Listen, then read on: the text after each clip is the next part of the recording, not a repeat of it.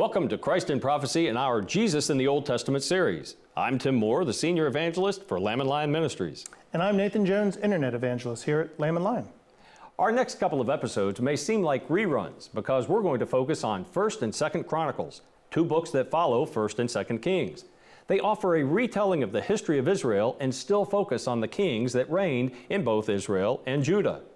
First Chronicles opens with an extended recounting of the genealogies from Adam through Abraham, the 12 sons of Jacob or Israel, and David and Saul. It also reviews the lineage of priests that descended from Levi.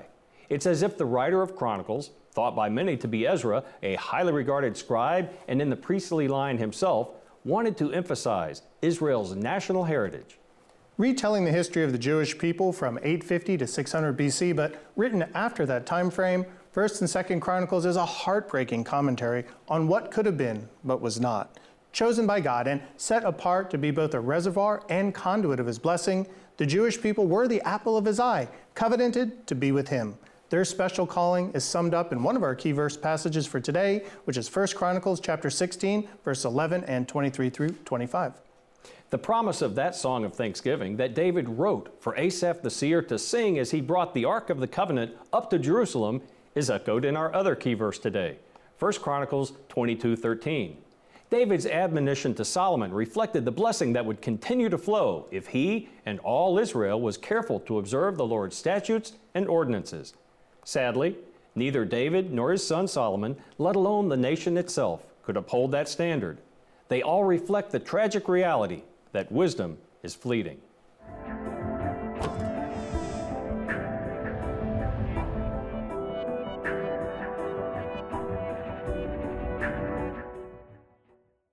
Our guest today is someone followers of Lamb and Lion Ministries will be familiar with. Along with our own Nathan Jones, Steve Howell co authored 12 Faith Journeys of the Minor Prophets, an exciting book that we'll be featuring even more as we get to the minor prophets within this series. For the last several years, he has been the education pastor at Tonganoxie Christian Church near Kansas City, and he is well versed in the Old Testament. Pun intended, Nathan. We are so delighted, Steve, that you could join us today on this episode of Christ in Prophecy. Thanks, Tim. I really appreciate the invitation to be back here. It's good to be here with you and Nathan and talking about God's Word. We're glad you're here. Well, brother, 20 years now that we've been ministering together, and it was such a joy writing 12 Faith Journeys of the Minor Prophets with you. Uh, brother, I don't think people remember the, or take the fact that there's so much relevance to the minor prophets, all the faith challenges they had to endure and the lessons they learned. And some people not only disconnect, discount the minor prophets, but they go so far as discounting the entire Old Testament. They're not saying it, they say it's not relevant anymore. I'm hearing more and more pastors, big names, saying, uh, I'm a New Testament church. Well, Steve, are these pastors right? Right? I mean, after all, you're a, you're a teaching pastor yourself. How would you argue for the significance of the entirety of God's Word? Yeah, I think the entirety of God's Word is super important for us to discuss. Uh, there are there are certainly great things about the New Testament, Jesus being one of them. But uh, when we talk about the entire story that God has presented, it's not limited just to the New Testament. It's not like we have some false contrast between law and grace. Uh, that's sometimes what we hear people discuss, but there is certainly enough law in the New Testament and enough grace in the Old Testament that we see those two things fitting together. And there's a continuity of that story that goes from the beginning, from creation, all the way through the cross, all the way until Jesus' return.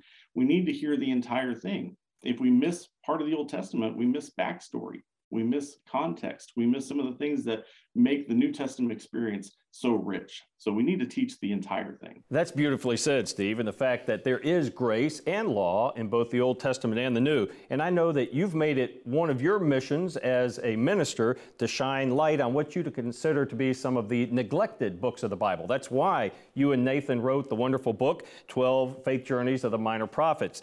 But it's also why you i'm told wrote an entire study guide focusing on First and Second Chronicles. And so, why do you feel that we need to really dive into some of these books that are oftentimes neglected, even by Christians today?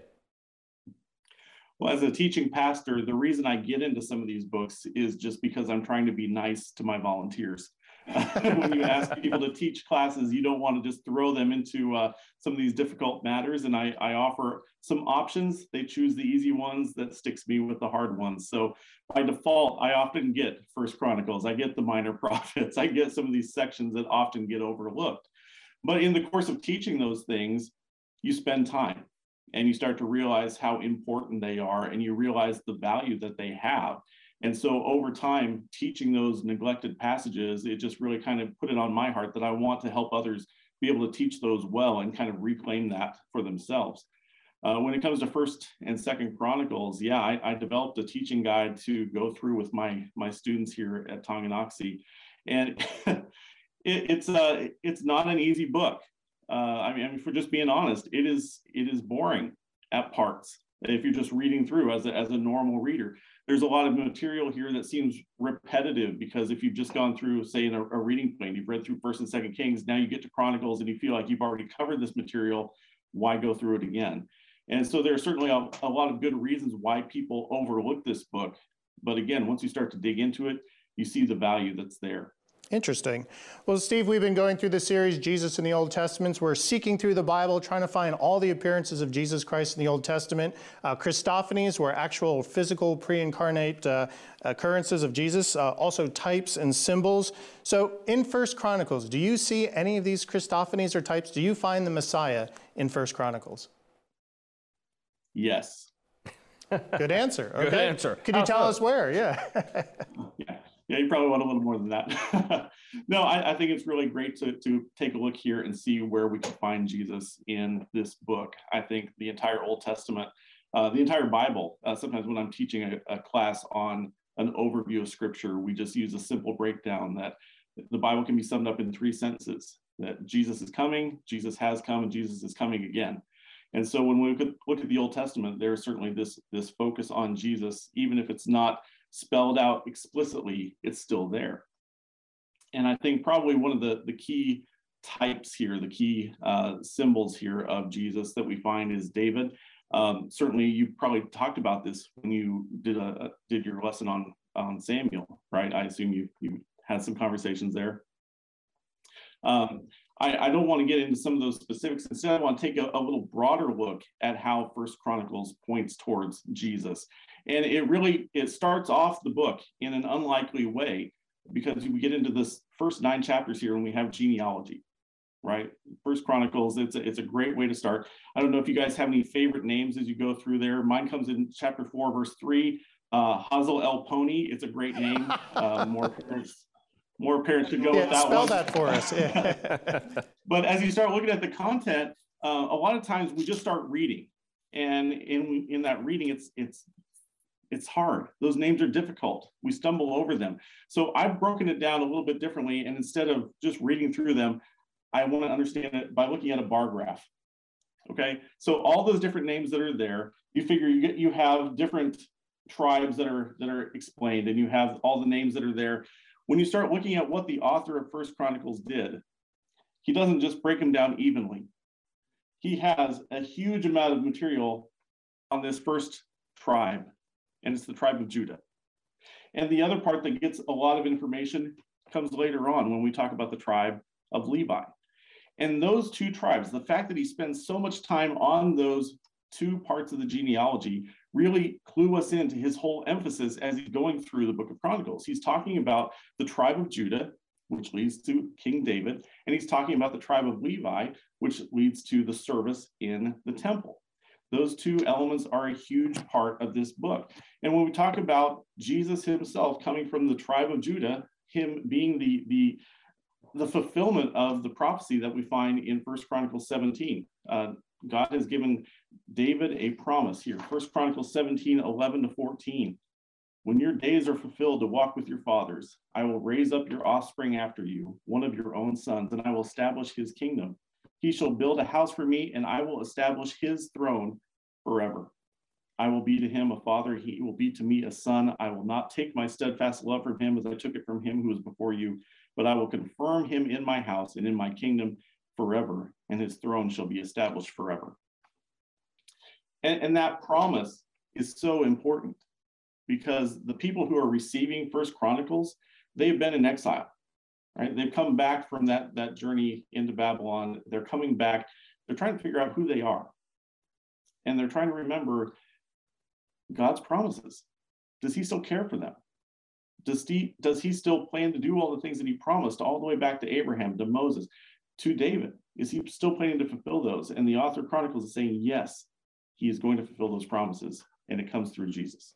I think there's so much wisdom offered in Chronicles if you can wade through the genealogies, because you're right, sometimes figuring out even how to pronounce all the various names is difficult enough, let alone get through nine chapters of genealogy unless you step back and look at the big picture, which you've just shared with us. We always pull out key verses from the books that we've been reviewing. So, for instance, today, our key verses are going to be from 1 Chronicles uh, chapter 16, verse 11, which says, Seek the Lord and his strength, seek his face continually. And then David also giving wisdom to his son, says later in the same uh, portion, uh, as he has actually written a, a, a, hymn. That's what this chapter is.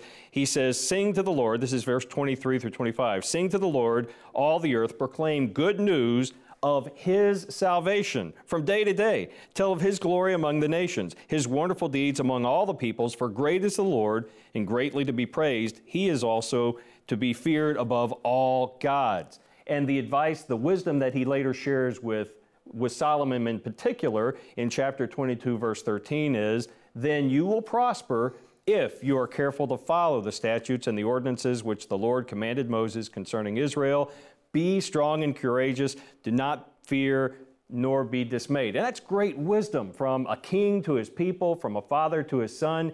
And yet, as both David in the book of Chronicles demonstrates, and Solomon we know later, that wisdom is so fleeting because both of those great kings, the greatest kings in Israel, failed to maintain their own wisdom, and the nation who understood these kind of, of truths, this wisdom, also wavered on it. And so it is great, uh, I guess, instruction for us even today to stay focused on the Lord and His Son, Jesus Christ. Yeah, I think when we, we keep that focus, uh, it's it's not just a checklist of doing the right things. You know, it's about loving God.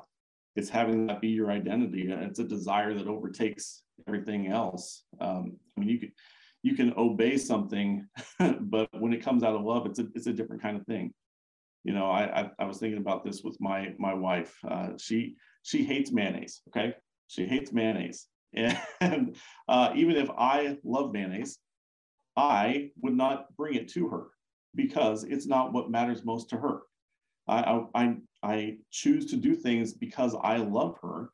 And just like that with, with God, I'm not obeying because I have to. It's not that there's some law there that says, well, I mean, there is a law, but you know what I'm saying? It's not, it's not that I have to do all these things because the law is the only way that I get to him. It's that I get to do these things because I love him. Interesting. Well, Steve, some people mistakenly think that the Christian faith is just a passive activity, and time and time again in First Chronicles, and of course across the entire Old Testament, people are called by God to be strong and courageous. I'm thinking of particularly of verse 28:10. What would you call Christians to do today to be strong and courageous? Man, I think that I, am going to go back to First Chronicles and just say that whole idea that they have trying to remember who they were uh, knowing their identity is the key for us being strong and courageous. Uh, even the identities, as you, as you go through the genealogy, so many of the different names have those endings like IAH or EL that actually come from the name of God Himself. It's part of their identity, it's part of who they are. And for us, we need to remember that's who we are. We're part of God's family. The, the church is where we need to find that strength because we're together with our brothers and our sisters in Christ. And I think it's been one of the challenges of COVID is that so many of us have been spread out. So many, so many Christians have been separated from their brothers and sisters. It's made it harder for us to be strong and courageous together. But if we can bond together, remember our, our identity, and have that love for one another, that, that's going to help us be strong, courageous, and active in these times. I think that's a well uh, said sentiment because I know a lot of people like to look up their family genealogy, you know, what ethnic background they are, where they came from uh, in, in their forebears.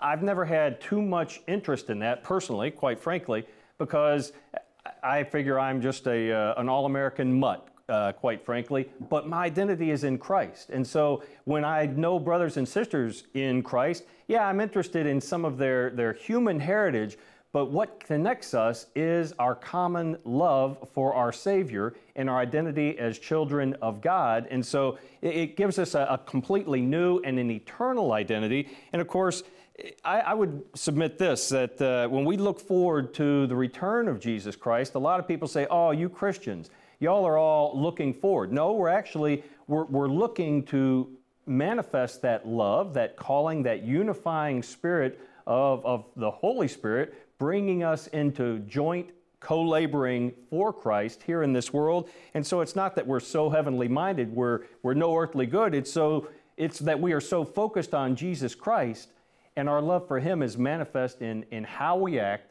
in what we do, and how we treat others right here and now. Yeah, I think there's an urgency, not, not just for the return of Christ, but there's a, an urgency for, for right now. Uh, none of us know when he's going to call us home. I could have a heart attack right now. Okay, I didn't. uh, but you know, he could call us home at any minute, and it, it's not that I have to be urgent because he's going to come back soon, but it's urgent because his love is right now. The kingdom of God is right now as well as then. So we have that that in, imperative to love him with everything that we have right now. Well, Steve, uh, I had this curious because we're looking at wisdom that is fleeting in, in this book of First Chronicles, and we see that David, near the end of his career, calls a census on the people, and Joab and all the others saying this is a bad idea. Could you first tell me why was it a bad idea? Why did God respond with such force? And is there a Christophany there when the angel puts his sword away and it's called the angel of the Lord? Could that be Jesus Christ? Well, I think it's such a bad thing when, when you start to trust yourself instead of God you know, I think that's always that's always the a bad decision when you're starting to look to your own strength, trying to figure out your own uh, your own ability to do things instead of leaning completely on Him. And and I I think God certainly has uh, gotten Himself involved in that situation, trying to steer David onto the right path.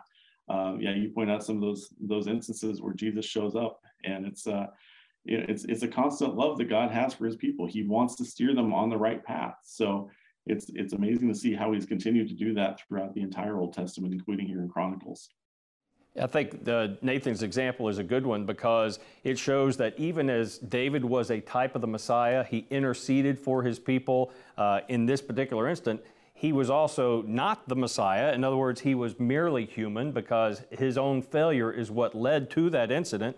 And the Lord Himself said, You choose between three catastrophes, and David, here again showing wisdom, he said, I don't want to fall into the hands of man. At least I will, I will put myself forward to fall into the hands of God because God is merciful. And there was pestilence that was unleashed upon the people, but David offered sacrifice, again, being an intercessor for his people. And so he was both the, uh, the instrument of their, their catastrophe, but he also became, in a messianic type, the instrument of interceding for his people and bringing deliverance through God's mercy. Yeah. Yeah, I, I, it's a fantastic story that people ought to read because here the angel of the Lord has killed what 70,000 70, people, yeah. and David's desperate, right? He's saying, "Well, Lord, you know, it's my fault. I'm the one who took the census.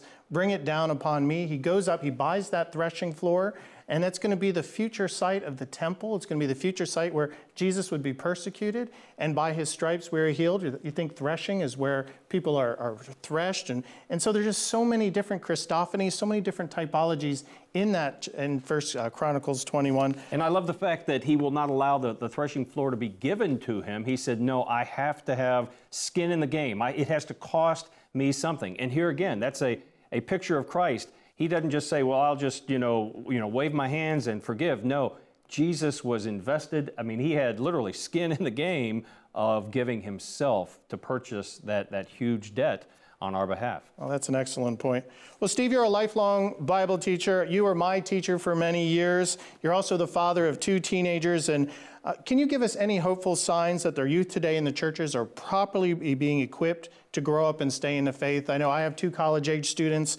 Their faith is their own, but we're reading in so many books, Ken Ham and other books, releasing terrible statistics that kids are, are leaving, they're going to college and leaving the church in droves. Eh, is there any hope? And if not, what can be done?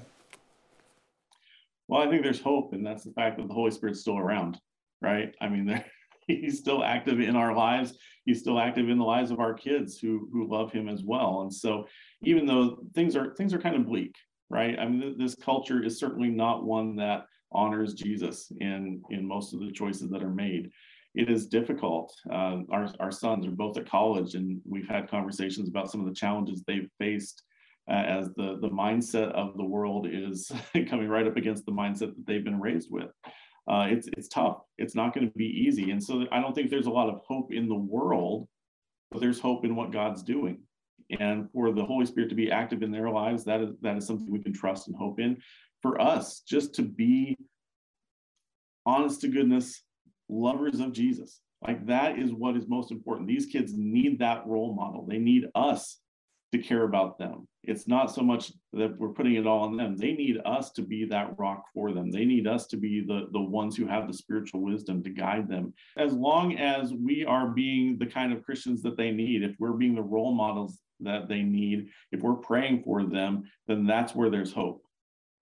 Well, I think that David also models a willingness to pour into his son, especially as his life uh, grew to a close, as Nathan said. And so we have to be intentional about pouring wisdom into our children, into our grandchildren. I've said that oftentimes, even on this show, and making sure that we share the, the wisdom we've gained, sometimes through trial and through, uh, through our own missteps, but we share that with our children and we tell them about the goodness and the providence of God. Steve, how can our viewers get a hold of your own study on 1st and 2nd Chronicles? Is it available online? I have a website called scripturereclamation.com where I'm going to be posting some of these lessons and making curriculum available to people so that they can study these uh, these neglected sections of scripture scripture themselves. Thank you so much, Steve. Folks, I highly recommend check out scripturereclamation.com. Steve has quite a variety of studies to help you grow in your faith in Jesus Christ. God bless.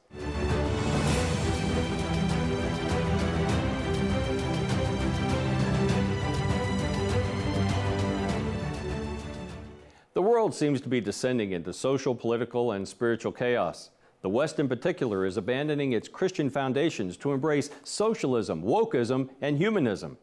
David Reagan's book, America's Suicide, points to the willful rejection of God we're witnessing before our eyes and the inevitable consequence of such foolish rebellion.